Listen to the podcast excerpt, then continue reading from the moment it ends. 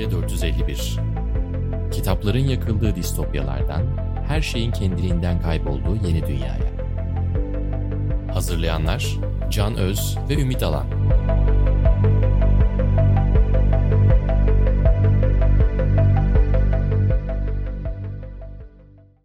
Merhaba, Yeni Medya 451'in yeni bölümüne hoş geldiniz. Ben Can Öz, mikrofon diğer ucunda Ümit Alan. Bugün dijital minimalizmi konuşacağız.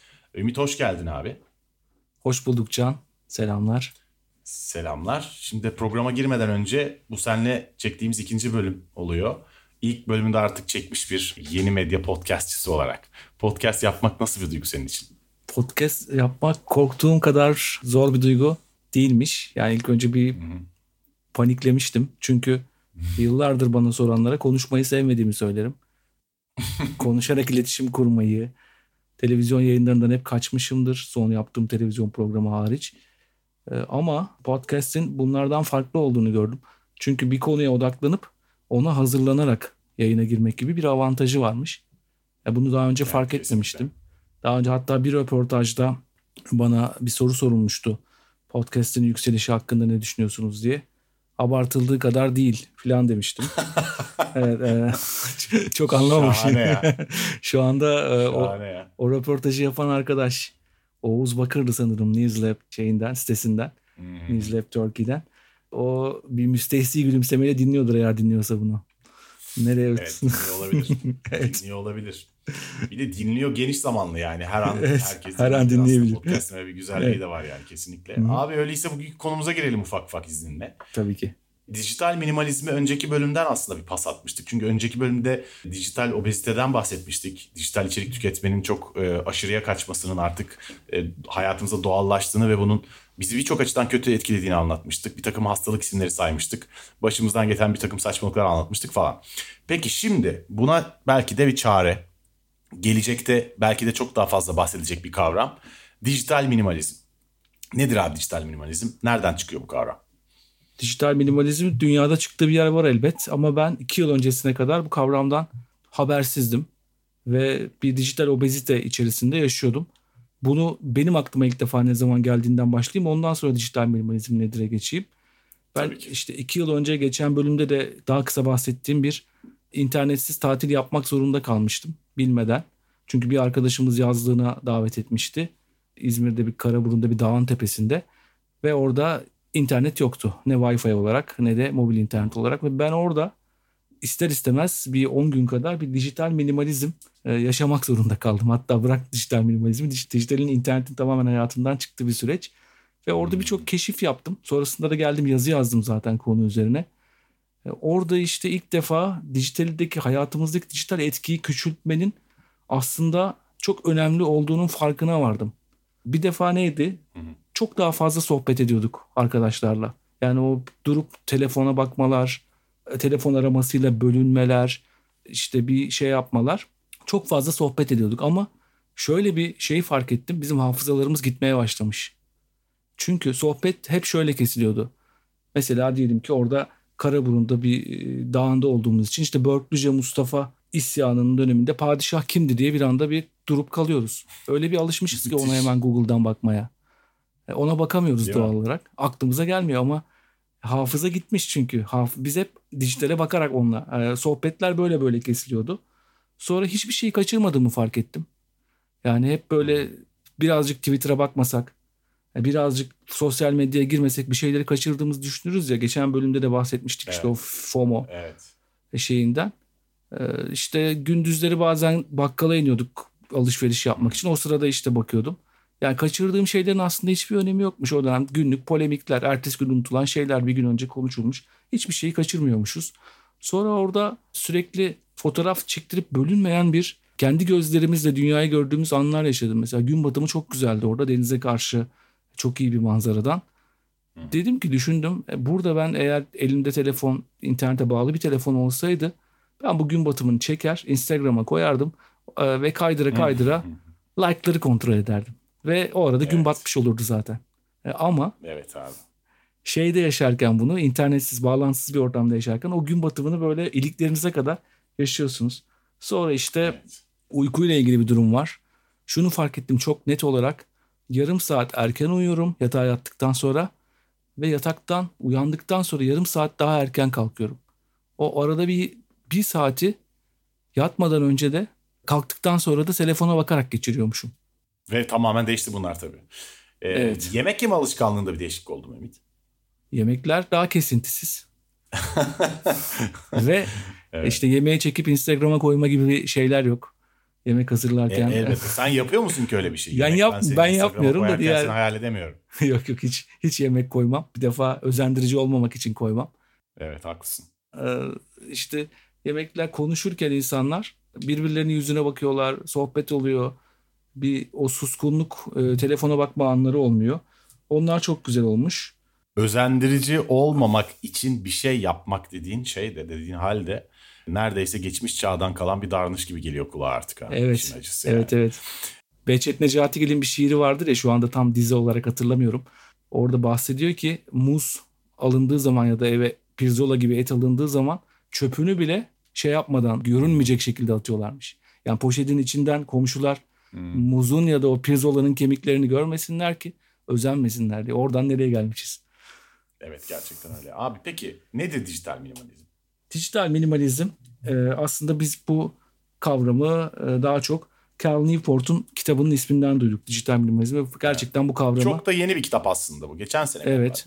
e, iki, iki senelik olmalı. İki sene. Hı. Evet. İşte orada tanımlamış aslında dijital minimalizm en basit tanımıyla kendi yapacağımız tanımla dijital etkiyi hayatımızda küçültmek. Ama bunu Cal Newport şöyle tanımlıyor. Çevrim içi vaktinizi değer verdiğiniz şeylere faydası dokunan titizlikle belirleyip optimize ettiğiniz az sayıdaki faaliyete odaklı halde geçirmenizi ve geri kalan her şeye gönül rahatlığıyla sırt çevirmenizi öngören bir teknoloji kullanımı felsefesi.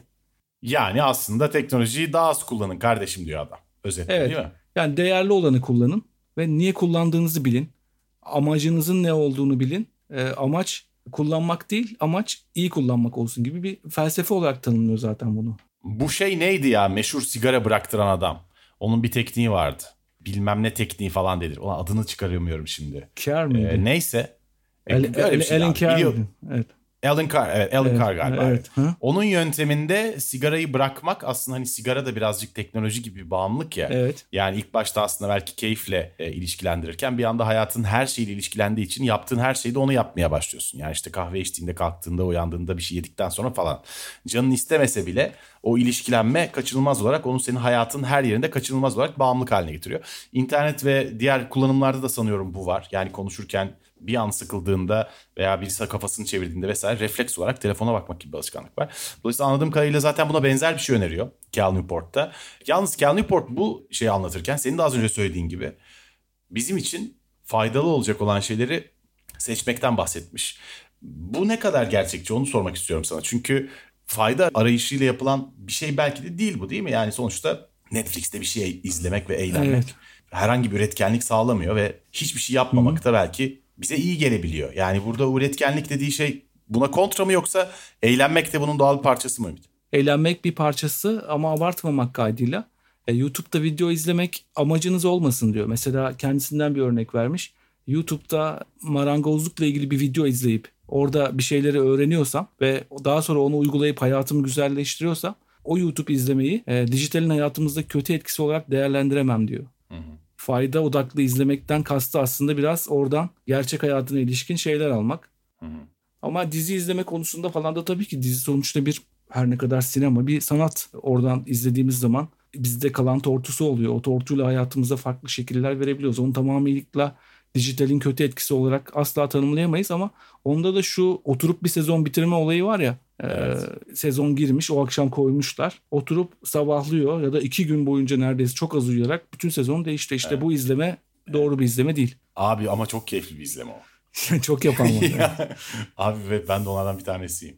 Ya maalesef Türkçe ismi olmayan bir şey. Yine binge watching deniyor buna. Evet. Ama buna umuyorum Türkçe'de bir isim bulunur. Yani bütün bu teknolojik kavramlara Türkçe'de bu kadar geri kalıp isim koyamamak gerçekten beni çok rahatsız ediyor. Çünkü bir de tabii bütün bu isimler aslında acayip teknik isimler değil. Yani birçok isim için bu geçer. Mesela şarj dediğin şey aslında Evet. yüklemek demek zaten. Yani onu Türkçe yüklemek diye kullanabilecekken şarj demek zorunda kalıyorsun. Çünkü yurt dışından geliyor. Sen bunları çok rahat... Neyse bu konu başka bir konu ama... Evet. Abi binge watching dediğimiz bu pislikten bahsediyoruz. Abi ben onu çok seviyorum gerçekten. Çok keyifli bir şey. Gerçekten iyi bir dizi yakaladığın zaman yapıştıracaksın. Şimdi bu mesela şey Evet. çıkacak şimdi biliyorsun önümüzdeki sene Twitter'dan da paylaşmıştım. Asimov'un Vakıf serisi çıkacak mesela. O Abi o Vakıf serisinin ilk bölümü yayınlandıktan sonra o bölüm iyiyse abi ben onu izlerim ya. Yani Cal Newport, Mel Newport dinlemem yani. Cal Newport gitsin kendi dizisini çeksin. Anlatabiliyor muyum? İnşallah bütün sezonu koyarlar. Artık Netflix de biliyorsun şey değiştirdi Doğru. strateji. Tek tek koymaya başladı. Doğru doğru haklısın. doğru haklısın. Abi peki bak şimdi ben bir şeylere bir baktım. Madem bunu konuşuyoruz.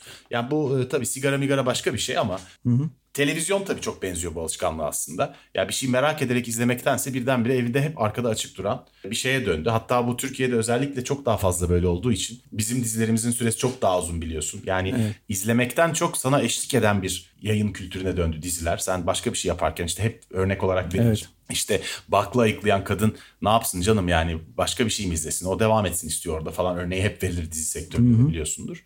E, dolayısıyla televizyona baktım. Televizyon izleme alışkanlıklarında korkunç bir düşüş var Türkiye'de. Ama düştüğü yerde yine de çok yüksek ortalama bu TRT'nin yaptığı bir araştırma. Araştırmaya göre 2006'dan bugüne bir sürü rakam var. Tabii araları vermeyeceğim çok uzun iş ama 2006'da biz Türkiye'de, Türkiye'deki her bir birey 15 yaş üstü sadece bu ama günde 5 saat 12 dakika televizyon seyrediyormuş abi. Yine çok 2006'da. yüksek, çok yüksekmiş. İnanılmaz bir süre 5 saat. Gerçekten çok acayip bir süre. Bir de çalışıyor bir sürü insan. Ama bu ortalamayı yükselten çalışmayan insanlar vardır belki falan filan bilemiyorum ama günde 5 saat 12 dakika izliyormuşuz. 2018 sonunda bu rakam günde 3 saat 40 dakikaymış. Şimdi bunun daha düşüş trendinde olduğunu da duyuyoruz ama yani ne kadar düşeceğini bilmiyorum. Ama şunu söyleyebiliriz. Biz çok eğilimliyiz sanki zaten böyle sürekli olarak bağımlılık halinde bir şeye ulaşmaya. Artık çok stresli olduğumuz için midir? Ya da cahil olup kafamız boş olduğu için midir bilemiyorum. Herkes için farklı olabilir ama yani bu toplum zaten bu tür bir bağımlılığa çok eğilimli görünüyor. Evet. İnternet kullanma alışkanlıklarına baktığımızda da Ümit. En son bulduğum anket bir kere e, Türkiye'yi de kapsayan 2019 12 Ağustos'undan bir anket buldum. Global Web Index'in yaptığı bir araştırma 46 ülkede yapmış. Türkiye bu çalışmaya göre interneti en çok kullanan dünyadaki dördüncü ülke. Ve günde 3 saat 5 dakika ortalama internet kullanıyormuşuz. Biz 2018 Haziran'ında da 2019 Haziran'ında da bak bir sene önce. Evet. Ya buradan şöyle bir şey çıkıyor. Televizyon izlemeye bakıyorsun. Neredeyse 4 saat. İnternete bakıyorsun 3 saat. 7 saat medya karşısına geçiriyoruz biz yani. Ya sen bu 7 saat televizyonu aldığında internete koyuyorsun işte. Ama 7 saat medya karşısına geçiriyoruz biz vaktimizi Türkiye'de. Çok yüksek değil mi abi bu rakam? Yani çok yüksek. Hatta geçen bölümde bir araştırmadan söz etmiştik hatırlıyorsan. Onda e, internetin sadece 7 saat olduğunu söylemiştik. O başka bir şeyin araştırmasıydı. Senin rakamla yani e, araştırmalar da tutmuyor olabilir. Çünkü farklı Olabilir. farklı şeylerle. Olabilir. Bak başka bir araştırma daha buldum. Anadolu Üniversitesi Sosyal Medya ve Dijital Güvenlik Eğitim Uygulama ve Araştırma Er- Merkezi SOGİDEM'in yaptığı bir araştırma. SODİGEM'in yaptığı araştırma. Bu da e, 2019 senesi içinde yapılıyor. Geçen sene içinde yapılıyor. Buna göre de Türkiye'nin sosyal medya kullanma ortalaması günlük 2 saat 45 dakikaymış. Sosyal medya. Çok- evet. Bu, bu tutuyor Evet. bizim verdiğimiz rakamla. Hmm, Benim ilk bir önce verdiğim rakamlar patates mi çıktı hocam? Yok yok araştırma farklıysa rakamlar da farklılaşmıştır. Yani iki farklı Ama o kadar araştırma. farklıysa birinden biri de patatestir abicim. Yani birisi 3 Evet. saat birisi 7 saat falan anlatabiliyor muyum? Yani biri, bir biri Türkiye'de yapılmış. Bizim o diğer rakam VR Social. Doğru. Yabancı kaynaklıydı. Türkiye'deki belki Doğru. daha doğrudur. Muhtemelen. Yani eninde sonunda iş şuraya geliyor. Dijital minimalizmin neredeyse sofistike kalacağı kadar biz geleneksel olarak sanki zaten bir medyaya, internet veya televizyon bağımlı yaşamaya kodlanmış bir toplumuz galiba değil mi Ümit? Evet bir bağımlılık şeyimiz yüksek. Türk gibi sigara içmek diye bir tanım vardır biliyorsun eski şeylerde Evet, geçen. doğru. E, Sigara bağımlılığında bile öyle bir Türk gibi sigara içmek diye bir kavram hediye ettiğimize göre. Doğru. İşte ama televizyonda tamamen kaybettiğini söyleyemeyiz. Çünkü internetteki vaktin çok büyük bir kısmı da video izleyerek geçiyor. O da şunu gösteriyor. Televizyon aslında farklı şekil değiştirerek kazanmış durumda. Hala yani televizyon ölmedi. Şekil değiştirdi. Onu biz artık e, bir yayın akışı olarak değil streaming olarak izlemeye başladık. O öyle de bir gerçek Evet. var. Peki Ümit konuyu ilerletmek gerekirse dijital kuşatma dediğimiz e, davranış, dijital kuşatma dediğimiz hal e, gelişecek görünen o ki biz 3 saat mi 7 saat mi bunları konuşurken aslında hayatımızın etrafında daha da fazla hakim olan bir alışkanlıktan bahsediyoruz.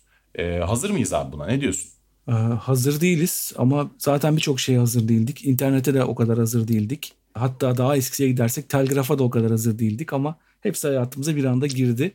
Fakat bu yılın başında, e, bu yılın ikinci ayının sonlarında bir pandemi hayatımıza girdi ve o pandemi bir karantina getirdi. Bu karantinada dijital kuşatmayı ki geçen bölümde de biraz bahsetmiştik bundan. iyice arttırdı. Ve bu belki bir senede iki senede geleceğimiz yere birkaç ayda gelmemizi sağladı. O yüzden dijital kuşatma artacak aslında. Ve hiçbirimiz e, buna hazır olarak baş etme yeteneğiyle doğmadık. Bunu hep tekrarlıyoruz. Bu yeni bir medya, bu yeni bir medya iletişim şekli ve hiçbirimiz bunun baş etme yeteneğimiz yok. Öğreniyoruz, hep birlikte öğreniyoruz. E, ama çok biliyormuş gibi davranıyoruz ama cahil olduğumuzu kabul etmemeye çalışıyoruz ama aslında sen geçen bölümün sonunda söylemiştin. Baya baya cahilleriyiz. Peki abi bu durumda o zaman artık e, hayatımızın her tarafına da giren bizim gündelik yapmak zorunda olduğumuz birçok şeyin doğal parçası olan bir şey olduğuna göre bunu azaltmaya çalıştığımız bu şeyden aslında Hı. zaten tamamen kaçmak, tamamen uzak durmak da mümkün değil herhalde. Değil mi? Yok artık hayatımızdan e, tamamen çıkabilecek bir şey değil bu. E, öyle bir tamam ben fiş çekiyorum artık tamamen dijitalsiz yaşayacağım deme şansımız yok. Toplum hayatından soyutlanırız. İşimizi bile kaybederiz. Bunun haricinde birçok e, arkadaşımızla görüşememeye başlarız. O yüzden sadece bunu kontrol altına almayı, bunu amaçlı kullanmayı öğrenmemiz ve buna bir el koymamız, direksiyona geçmemiz lazım artık. E, işte bu da dijital minimalizm de mümkün ancak. Tıpkı trafiğe çıkarken nasıl ehliyete ihtiyacımız oluyor? Bize bir ehliyet veriyorlar ki trafiğe Aman çıkıyoruz. abi devlet denetimini sokma içeri rezalet çıkar. İşte kendi kendimize ehliyet veriyor durumda olmamız lazım o zaman. Yani, anladım anladım. Yani böyle başı boş gidersek o zaman en sonunda devletler tam el koyuyor. İşte o duruma getirmemek için bunu sivil inisiyatifle kendimizi fark ederek eğitimle değiştirmemiz gerekiyor. İşte dijital minimalizme o yüzden önem veriyoruz. Bu bölümü bir evet. bölüm ona ayırmak istedik. Sırf bu nedenle. Bu tabii dijital minimalizm ve teknoloji karşısında ne yapılacağı çok yeni bir konu olmamakla beraber aslında bundan sonra çok daha fazla yazılıp çizileceğine şüphe yok. Yani bir kere dinleyicilere de şunu da söyleyelim. Bu konu ve bu konunun karşısında ne yapılacağının cevaplarının hepsi şüphesiz ki şimdi yok. Biz programın ilerleyen dakikalarında şimdi Ümit'in notlarından yola çıkarak söylüyorum size. Bir takım önerilerde de bulunacağız. Kimisini kendimiz de uygulayabileceğimiz, kimisini uygulamamızın çok zor olabileceği. Bunları da anlatacağız. E, ama şeyi not etmek lazım. Yani burada belki de daha önemli olan şey bugün hemen buna karşı ne yapacağımıza karar verebilmekten ziyade üzerinde durmamız gereken, dert edinmemiz gereken bir değişiklik olduğunu aklımızın bir kenarına koymak olmalı bence buradan en çok çıkması gereken ders. Bunun nasıl çözüleceğini bugün bulamasak bile çözmemiz gerektiğini aklımızın kenarına tutarsak bu bizim için çok faydalı olacaktır diye düşünüyorum. Abi senin burada notlarında çok güzel şeyler var ama programın akışı adına bazı şeyleri atlıyorum senin yazdıklarından. Hı hı. Burada senin yazdıkların arasında çok güzel konu. Bizim aslında bir dahaki bölümde de değineceğimiz beğen tuşu ve algoritmalara değineceğimiz için ilgimi de çekti özel olarak. Evet. Beğen tuşunun hayatımızı nasıl değiştirdiği ve bir de toplumsal onay arzusu üstünden bizi sosyal medyaya bağımlı kılan yani bu az önce sorduğum evet. soruyu takiben sosyal medyayı ve dijital dünyayı bırakmamızı imkansız hale getiren bu iki şey nedir abi? Şimdi bu iki şeyin en önemli nedeni bu iki şey bir tanesi aralıklı olumlu pekiştirme bir tanesi toplumsal onay dürtüsü. Bunları da Adam Alter'ın Karşı Konulamaz isimli kitabında dile getiriyor. E, bu aralıklı olumlu pekiştirme Michael Zayler'ın güvercin deneyi var meşhur psikolojide e, anlayanlar, yani psikolojiyle ilgilenenler biliyordur. E, ben bu kitapta okumuştum ilkin. Güvercinlere belirli e, bir butona basıp yem veriyorlar. Düzenli olarak verdikleri zaman yani her butona bastıklarında verdikleri zaman güvercinlerde salgılanan şeyle ne zaman vereceği belli olmadan verdiklerinde salgılanan şey farklı. Yani ödülün ne zaman geleceğini bilmiyorsa güvercin hep basıyor. Ödül bir dakikada bir geliyor. Basıyor beş dakikada bir geliyor. Basıyor iki, iki üç dakikada bir geliyor. Eğer şey belli değilse ödülün ne zaman geleceği güvercin daha mutlu oluyor. Kendi içerisinde Şahane daha ya. farklı şeyler. Pavlov'un gelişmiş hali yani gibi. Hı, evet. İşte bunu daha sonrasında tabii Çok güzelmiş ya. insanların da benzer şeyler gösterdiği hmm. fark ediliyor. Yani bize ne zaman beğen atılacağını bilmemek bize olumlu mu yansıyor onu mu diyoruz? Evet ne zaman ne kadar açılacağı, hangi iletimize çok atılıp hangisine atılmayacağı ve günün belirli saatlerinde like'lar, takipçilerin gelmesi, bazı e, tweetlerimizin retweet edilmesi, işte bu olumlu pekiştirmenin böyle belirsiz düzende olması bizi oraya bağımlı hale geliyor. Arada bir bir şeyler yazayım da beni beğensinler. Bir şeyler yazayım da beni onaylasınlar şeyine giriyoruz. Demek ki abi bu şey damla sakızına aşk tavsiyeleri yazan hacılar ona beklemediği zamanlarda küçük hediyeler alın derken aslında Michael Zyler'dan önce güvercin deneyini yapmışlar. evet evet. Çok benziyor. Evet. Yani işte ikincisi de toplumsal onay dürtüsü. Toplumsal onay dürtüsü işte toplumda onay görmek. Bunun da şeyini yontma taş devri insanına kadar götürüyorlar. İşte orada e, hayatta kalmamız statümüzün diğer kabile üyeleri karşısında onaylatmaya bağlıymış o devirlerde. Ve o yüzden sürekli toplumun, e, o kabilenin, o topluluğun diğer üyelerine onay almaya çalışan bir insan. İnsan bu şekilde evrimleşmiş. Toplumsal onay dürtüsünü manipüle ettikleri yerde şu. İşte Facebook'ta etiketleme özelliğini zemin hazırlayan şeylerden biri bu. Birini etiketlediğimiz zaman, fotoğrafını koyduğumuz zaman onu isminde bak seni şey yapıyorum, burada görünür kılıyorum ve Facebook şu yüz tanıma özelliğini geliştirince mesela ben ikimizin fotoğrafını koyacağım diyelim Facebook'a. Sen de benim Facebook'taki arkadaşlarımdan biri olduğun zaman diyor ki Can Öz'ü etiketlemek ister misin? Evet ya. Seni tanıyor şeyden. E, Çünkü Tanıyor. yüzünün şeklini biliyor, fotoğraflarını, senin profilini. Ve sen de onu etiketleyerek onu onaylıyorsun. O da onaylanmış hissediyor ve bu manipüle edile edile işte Instagram'da yapılan etiketler hatta hemen bir yorum gelir. Ee, mesela ikimiz gittik bir yerde fotoğraf çektirdik. Bizim tanıdığımız üçüncü bir kişi altına şey diye yazar. Beni çağırmazsınız tabii diye yorum yazar. Çünkü o toplum Blok. orada onaylanamadı. Toplumsal onay. Blok onu onu ileri seviyeye götürüp anında bloklayacaksın abi. işte bunlar hep dijital obezitenin işte hayatımızdaki dijital etkiyi minimalize edememenin şeyleri. Evet evet. Bunların hepsini Blokta koymaları- onun ceza formu tabii galiba değil mi? Evet o da artık onaylanmıyorsun sen Ee, şeyden kabileden atıldın. Evet. Dijital Bu nah. grubun içinde değilsin. Beni takipten çıkarmış. Yani Twitter'da küslük sebebi Evet olur ya. yani. Beni takipten evet çıkarmış. Ee, yani Evet ya. Ya 80'lerde doğmuş ve teknolojisiz çocukluk geçirmiş insanlar için belki de bunlar iyice tuhaf hakikaten. Ben de onlardan bir tanesiyim yani. mesela bunları da düşünüyorlar senin psikolojinde. Hmm. Takipten çıkarmak istiyorsun adamdan e, yazdıklarından nefret ediyorsun ama bir, bir şekilde arkadaşını takip ediyorsun. Twitter bunu düşünüyor. Orada mutlaka ekibinde bir sürü psikoloji okumuş, eğitim almış insanlar var. Diyor ki sessize alma özelliği koyalım. Yani hem takip ediyorsun hem de benim tweetlerimi görmüyorsun. Çünkü beni sessize almışsın. Benim sessize aldığım 10-15 kişi vardır Twitter'da.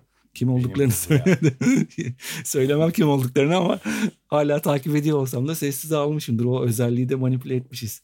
Evet abi insanlar onları dinlemek istemememizin saldırganca bir şey olmadığını e, idrak ettikleri zaman sanıyorum dünya çok daha güzel bir yer olacak.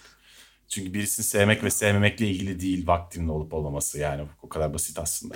E, abi burada tabii çok güzel bir şey daha var notlar arasında. Senin yazdığın yine Lea Pearlman'ın beğen butonu ile ilgili söylediği şey yorumu aslında bildirim olsa da olmasa da insanın kendisini iyi hissetmediğini en nihayetinde illaki umduğunu bulamadığını söylüyor. Yani bu da dipsiz bir kuyu öyleyse değil mi? Evet bir de bu e, Perlman aynı zamanda beğen butonunu geliştiren ekipte yer alan bir insan. Buna rağmen yani bu ekipte yer alan bir üye beğen butonunun iyi bir yere gitmediğini görüyor. Çünkü bir sonra sonra yetmemeye başlıyor. Beğenilsen de beğenilmesen de o artık seni tatmin etmemeye başlıyor ve daha fazlasını istiyorsun. Çünkü insanın böyle bir doymazlığı var. Daha fazlasını istedikçe daha çok şey yazmaya başlıyorsun. Daha çok şey yazdığın zaman da tam tersi artık daha az beğenilmeye başlıyorsun. Çünkü bıktırıyorsun insanları sürekli yazdığın için. E, Böyle ağız, ağız lisede olmuş gibi. E, Şeyler düşüyor. O zaman da mutsuz oluyorsun. Dipsiz bir kuyu. Evet abi. Peki biraz daha bu konuyu açalım öyleyse minimalizmi biraz e, dinleyiciler için. Cal Newport'a göre yazdığı kitapta ki sen e, bu konu üstüne de notlar yazmışsın yine. Abi dijital minimalizmin 3 ana ilkesi var sonuç olarak. Bu ilkeleri biraz açar mısın bize? Newport bu şeyle sosyal medya devleriyle aramızdaki e, savaşa eşit bir savaş adını veriyor. Aramızdaki dikkat çekme yarışını. Çünkü onların en büyük silahı bizim e, en büyük geliri bizim dikkatimiz. Bizim dikkatimiz bir artık bir meta ve onu paraya çeviriyorlar. E, o yüzden de Twitter bedava, Facebook bedava, Instagram bedava. Para vermiyoruz. Çünkü oraya dikkatimizi veriyoruz. Onlar da o dikkatimizi paraya çeviriyorlar. E, bu yüzden bedava. Öyle meşhur bir laf var ya eğer ürün bedavaysa ürün sensindir diye Evet. meşhur bir laf vardır. O daha gerçek olamazdı herhalde. Evet işte çünkü bizim dikkatimizi kullanıyor. Ee, ne kadar çok dikkatimizi çekerse o kadar para kazanacak. Newport da işte bu bundan kaçmanın, bu savaşta sıkı durmanın için üç tane ilke belirlemiş. Birincisi kalabalık pahalıya patlar diyor. Yani bu dijital hizmetlerin, bize sunulan dijital hizmetlerin toplam etkisi hepsinin sağlayacağı, tek tek sağlayacağı faydayı hiç edecek kadar büyük olabilir diyor. Şöyle düşünelim. Facebook bizim sosyalleşmemize yardım ediyor. Ama Instagram'da girince, WhatsApp'ta girince, Twitter'da girince bir anda daha yalnız hissetmeye başlıyoruz. Toplam etki bu, bu kalabalık, bu dijital kalabalık bize pahalıya patlar. İşte bunu bilmemiz birinci ilke. İkinci ilke diyor ki optimizasyon önemlidir. Yani onu hayatımıza alırken optimize etmek. E, Değer verdiğimiz şeye faydasının dokunup dokunmayacağına üzerine düşünmek. Bunu şeye benzetmiş. İktisattaki azalan verimler yasası vardır. Ee, bir şey ilk önce fayda sağlamaya başlar. Hoşuna gider. Abarttığın zaman da yavaş yavaş onun faydası azalır. Biter. Yani bir caddede e, bir anda bir, bir tane çiğ köfteci açılır. O çiğ köfteci çok tutar. O çok tutunca ikinci açılır. İkisi iyi para kazanmaya başlar. Üçüncü açılır. Üçü de iyi para kazanmaya başlar. Ama dördüncüsü açıldığı zaman hepsi birden batar. Aynı e, o şeyle. Biz de optimizasyonu sağlamamız lazım. Mesela sen biraz önce ardarda arda izlemeden bahsettin ya dizi izleme olayını. Hı hı.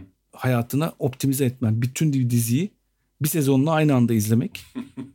Hayvanlık yapma diyorsun. Evet. Abi o daha optimize bir şey ama. Her hafta tek tek o diziyi takip edip bölüneceğime. Tak Ama- işi bitir işi hocam bir kere izleyip bitiriyorum işi. Ama senin şeyini ertesi gün uykusuz kalıyorsun mesela eğer hafta sonu falan bir değilse. kere uykusuz kalayım hocam. Rica, rica ediyorum ya bir zahmet. Bak bir kere bak Asimov vakıf serisi diyorum ya. Ya şimdi Bak Asimov vakıf serisi ya ne münasebet ya. Newport bunun için şeyi öneriyor. İki kişi izleyin diyor dizileri. Birbiriniz, Yok, yok. birbirinizi dengeleyeceksiniz diyor. Yani sen eşin, eşinle beraber izlersen belki o der ki hadi 3 üç bölüm izledik artık uyuyalım. Ya da yeter artık şey oldu diyor. Çünkü bizde öyle oluyor. Ya bu çok ilginç. Bak bu şey de Cesur Yeni Medya'nın televizyon üstüne Okan Bayülgen'le çektiğimiz bölümde Okan Bayülgen şeyi anlatmıştı.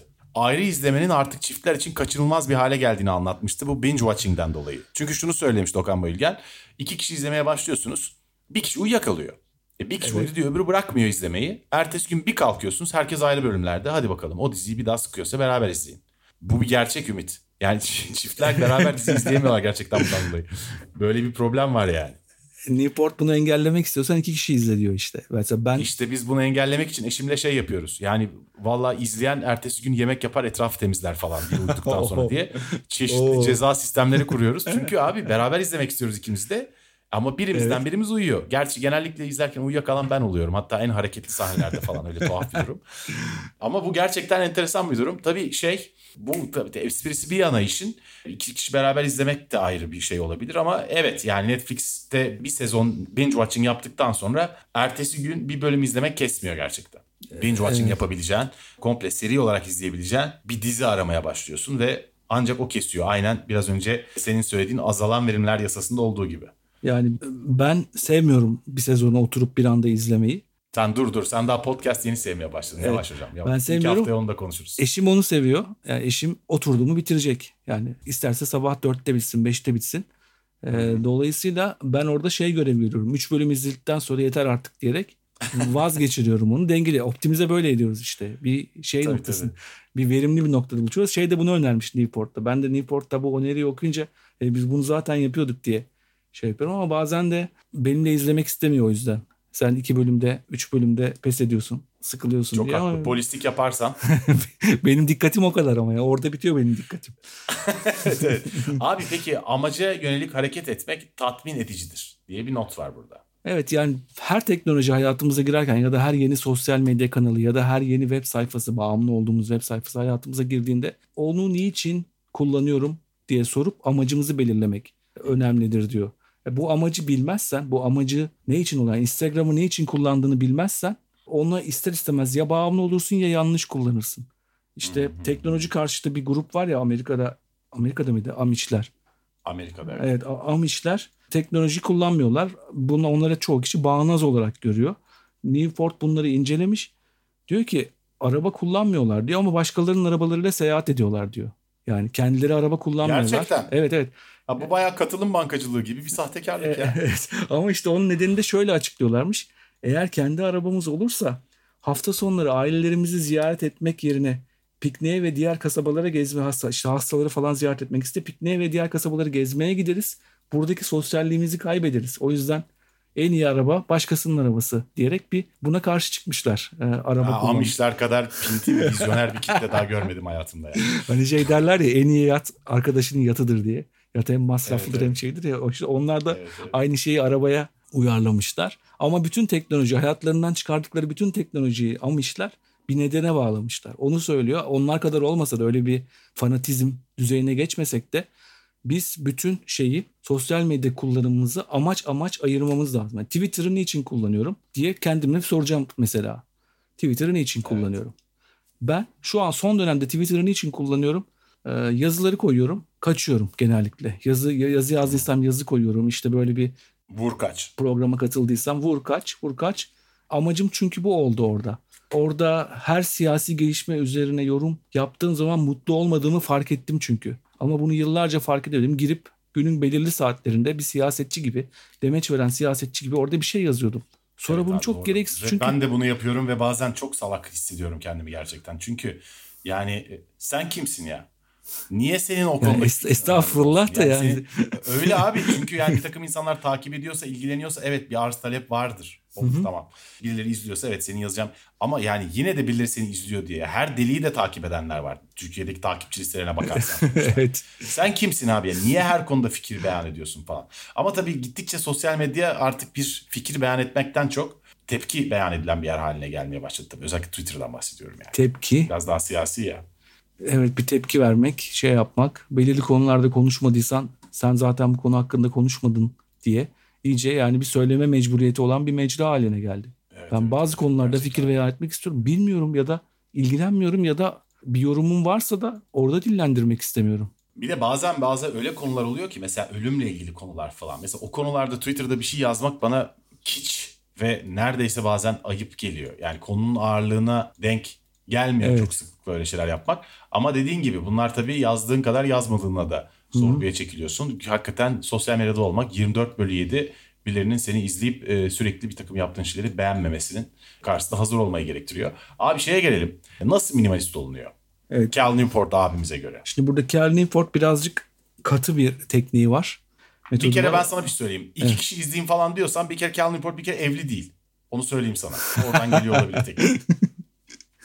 Şimdi bu diyor ki bu zorunlu olmayan teknolojileri hayatınızdan çıkaracağınız 30 günlük bir periyot belirleyin. Yani biz bu şeyi dijital minimalizm öncesi temizlik sürecinde 30 günlük önce bir ön periyodu var.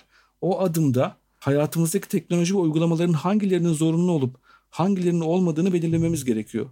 Yani bu çok vakit geçirilen bir site de olabilir. Mesajlaşma uygulamalarından Facebook'a, oyunlardan konsollara hatta. Tamam, bunu söyledik aslında biraz önce. Evet. Yani amaca yönelik hareket etmek dediğimiz şey aslında değil mi? Evet hangileri zorunlu hangileri değil. Yani ben mesela şu anda bir çırpıda baktığım zaman Facebook'un hiç zorunlu olmadığını görüyorum hayatımda. Facebook'un bana kattığı ya da bana şey yaptığı hiçbir şey yok. Ben Facebook'a sadece arada bir bakıyorum ve birçok ölüm ilanı görüyorum. Öyle bir tarafı var. Bunları belirlemek işte. Hangisi daha faydalı, hangisi değil. Bu bu 30 günlük süreçte bunu yapmak ama bunu anlamamız için de o 30 gün boyunca hiçbirisini kullanmamamız gerektiğini söylüyor Cal Newport. Ya bunu yapabilir miyiz bilmiyorum. Bunu çoğu kişi yapamaz. Yani aslında 30 gün boyunca Diyet yapıyoruz. gerçekten ihtiyaç duymadığın hiçbir şey kullanma diyor. Evet. Senin bu iki haftalık tatilin gibi aslında. Evet. E, hepsini şey yap. Gerçekten ihtiyaç duymadıklarını belirle bu 30 günde diyor. Hiç hepsine ara ver ama e, gerçekten iş haricindekilerden bahsediyor tabii. E, mail ya da eğer iş, iş sürecimiz WhatsApp'tan yürüyorsa WhatsApp'a atmak zorundayız. Yani aslında yoksunluk çekmeyene kadar bağımlılığını bir kısmen bir tedavi etmek için bir 30 gün bir bırak Evet. diyor yani aslında özetle değil mi? Peki abi bu 30 gün bıraktık ve 30 gün tamamlandı. Sonra ne yapacağız? Sonra belirleyip yeniden keşfedip çıkın diyor. İşte bu deneye katılanlar genellikle ilk bir iki haftanın çok zor geçtiğini söylemişler. E, bazısı bu iki haftayı anlatamamış ama ondan sonra inanılmaz bir berraklık kazanmışlar. Bir daha bir ne dizi birikmiş olur 30 günde bak. Daha odaklı olmuşlar yaptıkları işlere. Daha fazla kitap okumaya başlamışlar. Yaratıcı faaliyetleri Tabii. artmış. Bu molanın sonunda diyor 30 gün bitti. Sen hepsine ara verdin ya zorunlu olmadığını düşündüklerinde. Hayatında temiz bir sayfa aç. Zorunlu olmayan bu teknolojilerden bazılarını hayatına tekrar sok. E çünkü 30 günde hangisine çok ihtiyaç mesela Netflix'ten dedin ya dizi ne çok dizi birikmiştir diyor. Demek ki Netflix senin vazgeçebileceğin bir şey değilmiş. O yeniden hayatına girecek. Ama diyelim ki Facebook, Değil, evet. Facebook'u gördün. Hiç de hayatında olması gerekmiyormuş diye Facebook'u sildin ya da atıl duruma düşürdün veya telefonundan en azından uygulamasını sildin. Oradaki artık kırmızı bildirimi görmeyeceksin. Ki bu kırmızı bildirim için bile Facebook'ta griden kırmızıya döndürmek bir işmiş onlar için. Acayip değiştirmiş şeyi Facebook'un seyrini. O bildirimler Gerçekten. önceden açık mavi gibi bir renkmiş. Sonra kırmızıya çevirmişler bildirimleri. Kırmızıya çevirince şeyler çok artmış. Tıklamalar falan. Şaka yapıyorsun. O kadar ince sen. çalışıyorlar. Sonra üç tane soru sor diyor Newport. Bütün bu şeyi bitirdikten sonra. Bu teknoloji ya da uygulama gönülden değer verdiğin bir şeye hizmet ediyor mu? Bu birinci soru. Mesela yani ne demek abi bu? Yani mesela sosyalleşme benim için çok önemli ve bazı arkadaşlarımı sadece Twitter'da ya da atıyorum sadece Instagram'da görüyorum. Yani bir fayda olmasına gerek yok. Sen sadece önemsiyorsan bu yeterli Evet. değil mi? Hı hı. Tamam yani abartmayın diyor yani sonuçta o kadar da diyor aslında. Evet. Galiba. Ee, Değer verdiğim bu- şey çünkü zaten. Değer verdiğim bu şeyin hizmetindeki teknolojiyi kullanmanın en iyi yolu bu mu? Yani burada da söylemeye çalıştığı şey eğer sosyalleşmeye çok değer veriyorsam, o arkadaşlarımın ne yaptığına, Evet. ne yaptığını görmeyi çok değer veriyorsam, eğer onlara telefon açıp da bir günde birkaç dakika konuşmak daha iyi gelecekse, en iyi yolu buysa neden onları Instagram'da izliyorum? Instagram'da görmek için Instagram'a giriyorum. Onun üzerine düşünebilirsin diyor. Yani en iyi yolu bu mu diyor onlarla sosyalleşmenin. Ve üçüncüsü de şu, bu çok önemli. Hayatınızdaki rolü ne zaman ve nasıl kullanacağımızı belirleyen kullanım şartlarıyla sınırlı mı? Yani biz planladık mı diyor bu şeyleri. Ne zaman ve nasıl kullanacağız? İşte zaten minimalizm de bununla işliyor. Bir kural koy diyor. Yani Twitter'a girmende bir saat olsun. Twitter'a girmende bir amaç olsun. Yani ben pazar günü Twitter'a giriyorsam benim kendi kurallarım içerisinde o gün yazı günüm olduğu için yazımı paylaşmak için ve yazıma gelen yorumları okumak için giriyorum. Aslında yani ebeveynler için söylüyorum tabii. Yani çocuğunuza yaptırdığınız şeyleri siz yapın diyor özetle. evet evet. Çocuklarda çok iyi uyguluyoruz. İşte YouTube bugün bir saat izleyeceksin. Tabii, Ee, tabii. Yatmadan Ama önce bir ben saat. mesela Maya'ya cep telefonu vermiyorum benim ufaklığa. hı. Sonra gidip odamda mesela YouTube'dan video falan seyrediyorum. Yani o kadar bir büyük bir sahtekarlık var ki ortada. yani burada tabii büyük bir dengesizlik var. Yani orası kesin. Yani aslında hepimiz hepimiz gayet iyi bir şekilde, gayet açık bir şekilde yani çocuklarımızın yapmasını istemiyorsak bir şeyi onun yanlış olduğunu biliyoruz demektir. Yani bundan daha iyi bir test yok zaten bence. Evet çok, Ee, yani çok iyi bir sağlama dolayısıyla Calvin yöntemi. Report anlatan evet Calvin Report anlatana kadar zaten büyük ihtimalle zaten bütün toplum e, ne bok yediğimizin farkındayız yani aslında galiba. Evet. E, hani burada büyük bir sır da yok. E, belki çok konuşmuyoruz ama yanlış bir şey yaptığımızın bayağı bütün dünya gayet açık bir şekilde fazlasıyla farkındayız herhalde değil mi? Yani evet sigara içmek gibi işte. Kendisi sigara içtiği halde çocuğu sigara içiyor diye çocuğunu tokatlayan ebeveynler biliyoruz. E sen içiyorsun. Katlayan ne abi? Yani bizim çocukluğumuzda görüyorduk Aha. yani baba baba sigara içiyor ama çocuğunun sigara içtiğini görünce çok abartılı bir tepki veriyor benim ergenliğimde. Evet, evet. Gördüğüm örnekler ben hiç sigara kullanmadım ama sigara kullanan ebeveynler daha fazla tepki veriyor. Ee, çocuğu sigara ben içtiği zaman. Üniversiteden geldiğimde bir gün sigaraya başlamıştım üniversitedeyken. O, saat, o, o yaşa kadar hiç sigara içmeyip döndüğümde bir gün dedim ki ben bunu babama söyleyeyim. Ee, bir gün babamla yürüyoruz Beyoğlu'nda. Dedim ki baba ben sigaraya başladım. Biliyorum dedi. Nereden biliyorsun dedim. E bok gibi kokuyorsun abi dedi. Sigara kokuyor ağzın dedi. Sonra bana bir sigara uzattı. Yaktı sigarayı. Ben de onunla beraber içtim. Yürümeye devam ettik. evet ama çok sert bir tepki vermemiş. Anlayışlı bir tepki Yok kendi, kendi de içiyordu çünkü Evet. ama işte tabii şimdi konu orada çok özel bir Evet. şeye giriyor. Çok kısa tutacağım ama o da sonuçta Evet. akciğer kanserinden kaybettik babamı yani Evet, maalesef. Öyle bir durum var. Abi e, peki bir de sosyal medyadan haber okuma konusu var bu işin. Evet. Yani biz bu detoks yaptık yapmadık her neyse. 30 gün ayrı kaldık veya bir şeyleri kurtardık kurtarmadık. Ama bir de ya haberciliğin geldiği noktayla da ilgisi var. Evet. Habere ulaşamayabiliyoruz. Yani atıyorum bir yerde deprem oluyor abi. Deprem olduğunu sosyal medyadan daha çabuk öğreniyorsun. Evet. E, Dolayısıyla hepimiz sadece haber okumak için sosyal medyayı açar olduk. Ya Twitter açıyoruz ya bazen Evet. sözlüğü açıyoruz ya bazen başka bir sosyal medyayı açıyoruz falan. Bir de böyle bir gerçek var. Bunu ne yapacağız? İşte- Buna ne diyorsun? Belki de hemen almamıza gerek yok mu o kadar veya ne diyorsun? Yani ben haberi anında almanın çok önemli olmadığını düşünüyorum. Son yıllarda bunu daha çok düşünüyorum. Yani bir aralar daha önemserdim. Kendim de en azından bir gazetede yazdığım için. Ama son anda öğrenmek, parça parça öğrenmek bu haberin doğasına aykırı şeyler. Bizim haber bizim yavaş algılayacağımız bir şey olmalı. Ama biz işte amacımızı bilmiyoruz dedim ya. Twitter'ı kullanma amacımız bence haber almak olmamalı. Yani Neden abi? bir defa çok çabuk alıyoruz. Neredeyse benim tespitlerime göre ya benim kendi deneyimlerime göre neredeyse %30'u yalan ya da eksik çıkıyor. Ya da yan manipülatif çıkıyor. İlk anda tepki verip çok şeye düştüm çünkü Twitter'ın ilk yıllarında. Bir haber okuyorum. Hemen sinirleniyorum. Bir şeyler yazıyorum. Ee, birkaç dakika sonra silmek zorunda kalıyorum. Çünkü öyle değilmiş. En büyük kısmı bu. Manipülasyona çok açık o bizim doğrulanma süresini şey yapmıyor. Çünkü biz önceden haberi akşam izlerdik televizyonda ya da ertesi gün gazetede okurduk. O zamana kadar eğer doğrulanacaksa doğrulanmış olurdu. Bir editoryal Gerçi- süreçten geçmiş olurdu. Orada da resmi yalanlar giriyordu devreye tabii. Yani Evet. belki de sosyal medyada resmi yalanlardan kurtulabilen belki bir takım saklanamayan şeyleri de öğreniyorsun. Öyle bir boyutu da var abi sonuçta İşte değil mi ya? bir avantajı var, bir de dezavantajı var. Doğru. Ee, ben bunu hem haberciliği öldürdüğünü düşünüyorum bunun. Yani haberin bir meta olma özelliği ortadan kalkıyor. Yani çünkü bizim haberi bedel ödememiz lazım ki gazeteciler işlerini yapmaya devam etsin. habere bedel ödememiz lazım ki o bedeli bizim yerimize başkaları ödemesin. Sosyal medya habere hemen ulaştırdığı için haberin şey olma özelliğini ortadan kaldırdı. En azından günlük haberlerin bir meta para ödenmesi gereken bir şey olma ihtimalini ortadan kaldırdı. Ve bu bedeli bizim yerimize hep başkaları ödemeye başladı. Kim ödüyor? İşte iktidar ödüyorsa yandaş diyoruz. Muhalefet ödüyorsa Doğru. fonlanıyorlar falan filan bir şeyler diyoruz. Yani biz bedel ödemediğimiz zaman hep başkaları ödüyor. Ve bu sosyal medya bu işi çok kolaylaştırdı. Özellikle bütün haberin gelirini Google ya da Facebook, e, YouTube, Twitter elde etmeye başladı ve onlar da habercilere dağıtmıyorlar bu parayı. Bu parayı kendi Doğru. teknolojilerini geliştirmeye dağıtıyorlar. Bir defa bu tarafı var. Ve o yüzden de ben birkaç sene önce bir yazı yazmıştım. Yine haberden kaçışın artmasıyla ilgili araştırmalar vardı önünde. İnsanlar haberlerden kaçmaya çalışıyorlarmış. Çünkü haberler çoğunlukla olumsuz. Çoğunlukla da olumsuz kötü haberler dikkat çekiyor. Ve sosyal medyada bunlar köpürtülüyor, trend topik oluyor. Ve yavaş yavaş da bir kaçış arttırıyor habere karşı. Instagram'ın yükselişi işte. İşte Instagram'a kaçıyor. E, Twitter'dan bunu aldığı için işte ben artık onu kullanmıyorum. Oradan hep kötülük geliyor. Oraya kaçıyorum diyor. Dolayısıyla daha da aslında şey oluyor. Onu minimalize edemediği için hayatındaki o haber olayını bu kadar habere ihtiyacı olup olmadığını düşünmeden bu kadar çok haber aldığı için ondan bıkıyor ve daha habersiz hale gelmeye başlıyor. Yani zaten aslında belki çocuklarımıza da vereceğimiz tavsiyeyi yine söylüyorsun sen. Yani haberleri evet. anında almana gerek yok. Sabahleyin belki de oturup iyi muhabirlerin evet. hazırladığı bir e, haberi etraflıca okumak çok daha iyi olabilir ki burada bir de şey not almışsın sen.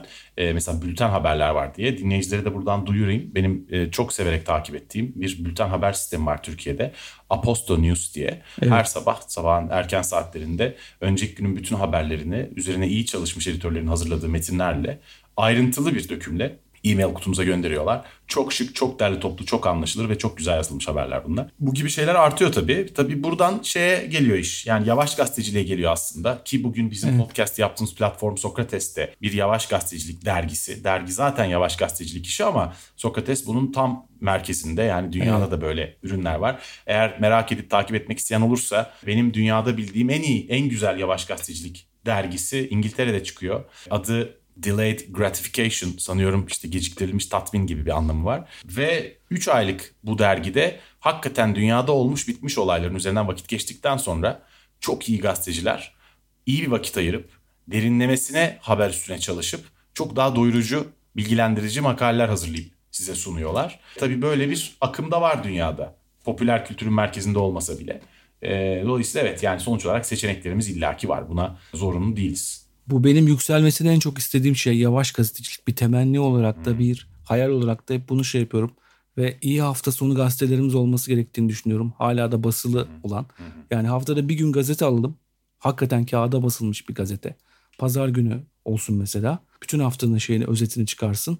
Oradan şey yapalım diye. Bunların yükselmesini o kadar çok istiyorum ki. Yani batıracak bir param olsa kenarda ya batmasın, batsa üzülmeyeceğim bir param olsa kenarda yapacağım bir iş. Hafta sonu gazetesi çıkarıp deneyip görmek. Şahane. Diyelim ki 5 milyon dolar batırayım orada. Öyle. Peki bu dijital minimalizmin önünde engellerden bir tanesi de şüphesiz ki iş hayatı. İş evet. hayatındaki dijitalleşme, çalışma saatleri ve bunun değişimi. Hı hı. Bununla nasıl baş edeceğiz? İşte orada özellikle bu salgın onu da değiştirdi. Bir anda evde çalışmaya başladık. İşe gidiş geliş saatlerimiz de işe dahil oldu.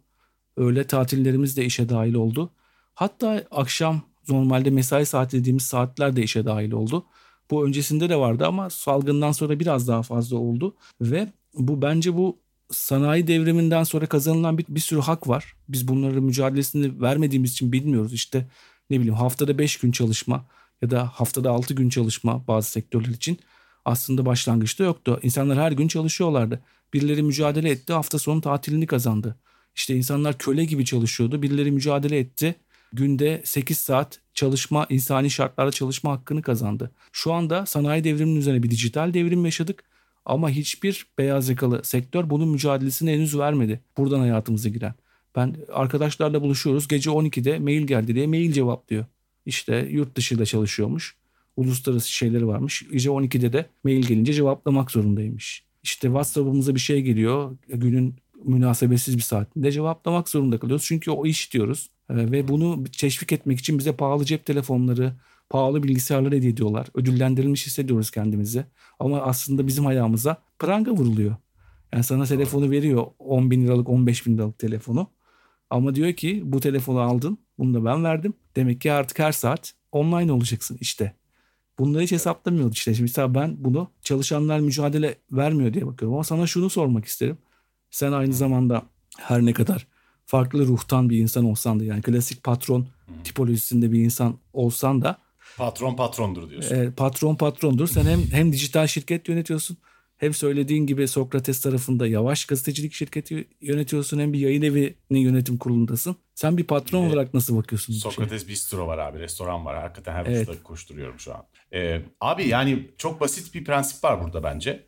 Şimdi iş dünyasında genellikle çalışan insanların mutluluğunun bir amacı var. Tek bir amacı var. O insanların o şirketlere kaynak olarak daha verimli olmasını sağlamak.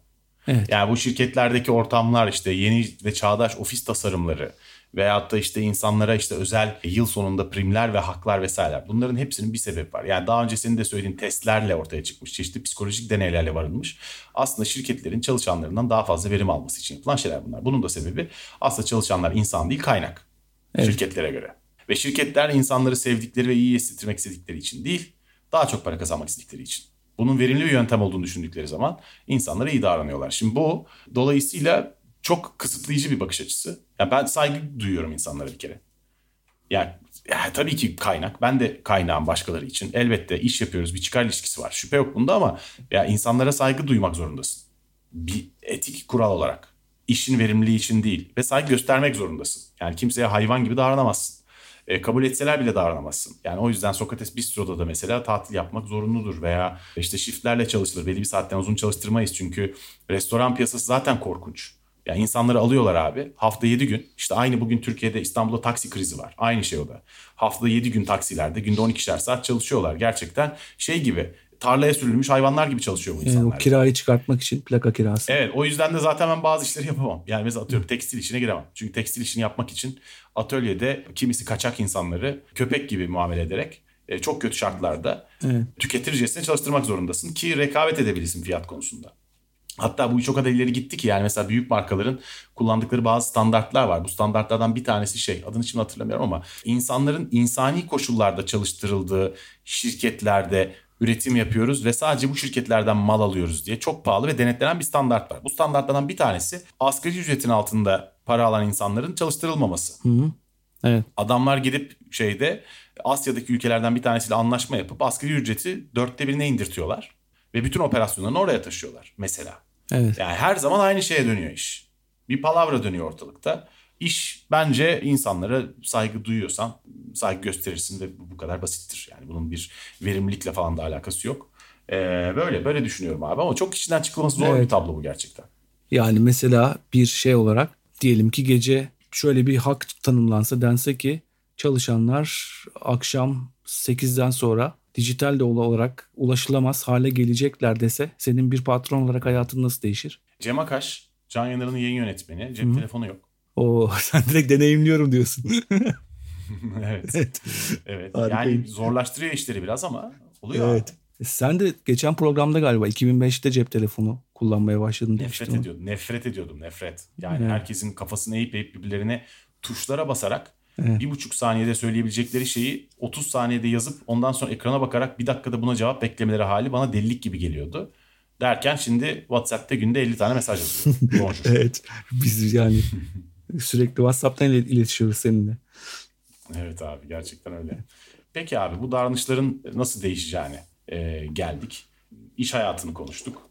Şeyi yazmışsın sen. Ya bu dijital minimalizme bir detoks gibi bakmamak. Hı hı. Bunu kalıcı olarak yapmak gerekir. Eğer böyle olmazsa aslında bir sonuç çıkmaz. Evet. Bunu açar mısın biraz? Şöyle yani bu bir takım kamplar, kamp ilanları falan görüyorum işte bir hafta internetsiz tatil, dijital detoks, bir ay boyunca hiçbir dijital mecrayı kullanmayacağız falan diye. Bu tip şeyler, bu detoks programlarının sonunda insanların daha da abartarak döndüklerini fark edilmiş. Yani bir ay ben kafayı boşaltayım, sonra döneyim gibi bir şey olmaması lazım. Yani o sigarayı bir anda bırakanlar da hemen çok daha fazla başlıyorlar ya bir süre sonra öyle şeyler vardır. Bunda da aynı şey geçerli. Normal diyet gibi aslında yani. Evet alıştıra alıştıra ve amaca bölerek yani minimalize ede, ede gitmek gerekiyor. Bir anda hayattan çıkartılan her şey daha büyük dönüyor. Yani bir anda Twitter'ı siliyorum. hayatımda hiç Twitter'a bakmayacağım artık dediğin zaman imkansızı zorlamayın diyor. bir hafta sonra girdiğinde daha fazla Twitter'a bağımlı hale geliyorsun. O yüzden detoks değil dijital minimalizm deniyor. Bugün bu bir felsefe olması o yüzden. Yani bir küçülte küçülte bilinçli ve planlı bir şekilde sokmamız gerekiyor bu azalttı minimalizmi hayatımıza.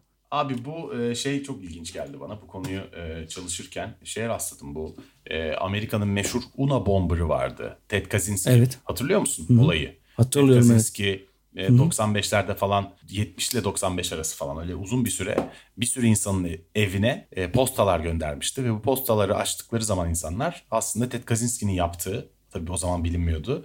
Çok sofistike bombalar patlamış. Bu insanların bir kısmı ölmüştü. Una Bomber denmesinin sebebi de işte University and Airline Bomber. Yani üniversitede çalışan insanlar ve bir takım uçaklara gönderiyor bombaları çünkü. Bu çok enteresan bir herif e, bu adam. Sonra yakalanıyor 96'da. Konuyla çok ilgili. Ted Kaczynski çok tuhaf bir hikaye hakikaten. Müthiş bir matematikçi. Lisede çok çok iyi notlar alıyor. O kadar iyi bir öğrenci ki lise sonu direkt okumadan sen mezun oldun baba diyorlar. Bütün öğrencilerden çok ileride olduğu için. Ve Harvard'da bursla kabul ediliyor herif. 16 yaşında bursla Harvard'a giriyor. Çok iyi bir dereceyle mezun oluyor. Birçok üniversiteye gidiyor. Sonra Kaliforniya Üniversitesi Berkeley'de oranın en genç asistan profesörü oluyor tarihindeki 26 yaşında. Derken öğrencileri tarafından hiç sevilmeyen bir adam oluyor. 1969'da hiçbir açıklama yapmadan istifa ediyor. Gidiyor ailesinin yanına taşınıyor. İki sene ailesiyle yaşıyor. Sonra gidip kendisine ormanda bir kabin inşa ediyor. Daha sonra bu bombalamalar ortaya çıktıktan sonra yıllar sonra bir röportajda şunu söylüyor e, Kaczynski. Benim o bulunduğum evin etrafına bir yere birileri bir kere yol yaptılar ve gerçekten o gün nefretle doldum diye anlatıyor. Kaczynski yıllarca bombalar patlatıyor. 95'te yakalanmadan hemen önce bir mektup yazıyor ve bunu bütün gazetelere gönderiyor. Gazetelere gönderdiği mektupta şunu diyor. Eğer bu mektubu yayınlarsanız terörü bırakacağım diyor. Terör eylemlerinden tamamen çekeceğim diyor. Ve tabii artık yıllardır süren Amerika'da her tarafta aranan bir üşütük bu adam. Her patlattığı bombanın içine tuhaf yalan ipuçları, yanlış ipuçları bırakıp FBI ile dalga geçiyor falan ve yıllardır yakalayamıyorlar. Büyük bir tartışma çıkıyor tabii burada. Yayınlasak, yayınlamasak mı diye. Abi Penthouse kabul ediyor yayınlamayı. Neyse Kozinski bir mektup yazıp Penthouse'a kesinlikle kabul etmediğini söylüyor falan. Sonunda Washington Post yayınlıyor abi makaleyi. Çok uzun bir makale. Makalenin bir bölümü var. Makalede adam endüstri devriminden yola çıkarak şöyle bir uyarı yapıyor. Ve bombalamaları yapmasının sebebi de tabii bombayla çözülecek iş olmadığı çok açık da bunun. Yine de yazdığı mektup ilginç. Şunları diyor. Özetle endüstri devriminin insanlara seçenekler verirken aslında insanları tatminsiz bir hale getirdiğini, çok yaygın psikolojik problemler yarattığını, onları kobay haline getirdiğini ve teknolojinin peşinde insanların işlevsiz arayışların peşine düşmüş olduğunu artık ve teknolojinin yarattığı gerçekte hiç alakası olmayan suni, sahte hedeflerin o insanların hayatlarını zehirlediğini. Teknoloji eğer böyle ilerlemeye devam ederse bunun sonucunun teknolojinin insanlara adapte olmasındansa bu hedefin bırakılıp insanların artık teknolojiye adapte olmak zorunda kalacağı bir ters ilişkiye döneceğini, insanların araçsallaşacağını, teknolojinin insanları tamamen kullandığı bir dünyaya gidileceğini anlatıyor ve teknoloji karşıtı bir devrim çağrısı yapıyor. Ve tabi bunun hangi şartlarda nasıl yapılabileceğini de anlatmış falan. Sonra tutuklanıyor, yakalanıyor vesaire vesaire hikaye uzuyor. Ama şey çok ilginç. Yani benim şimdiye kadar okuduğum eskiden gelmiş en ilginç, en kulağa doğru gelen anti teknoloji tasvirini yapan adam bir terörist. çok acayip. Ya Cal Newport'un anlattıklarının bir kısmını aslında bu adam anlatmış bu tarihte ilginç bir şekilde. Bugünü anlatmış. Yani gittiğimiz anlatmış. geldiğimiz yeri çok etkileyici. Ya ben bu o Evet. o, o o mektubun bu bölümünü hatırlamıyordum mesela çok. Bu kadar Ben de çok etkilendim abi o okuduğumda ya. Evet, evet yani ben de hiç bugün hiç bir çalışana kadar üstüne farkında bile değildim böyle şeyler yazdığım adamı. Yani işte teknoloji üstüne küfürler eden bir deli diye kaydetmişim çünkü. Peki abi senin aldığın bir takım notlar daha var ama süremizi de artık epey doldurduk. Eklemek istediklerin var mı? Senin aldığın notlar arasından konuşmak istediğin, anlatmak istediğin bir şeyler var mı önem verdiğin? Yani burada e, işte sonucunda aslında şunu söylememiz lazım. Peki nasıl yapacağız bu minimalizmi? Ee, bu önemli. İşte o yüzden e, planlamamız gerekiyor. Bilinçli içerik tüketimine girmemiz gerekiyor.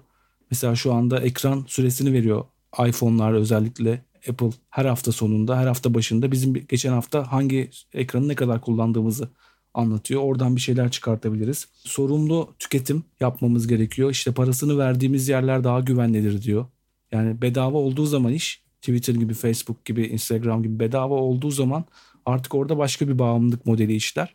O yüzden para veriyorsan daha güvenilir olduğu düşünülebilir bir yere kadar. Hı hı.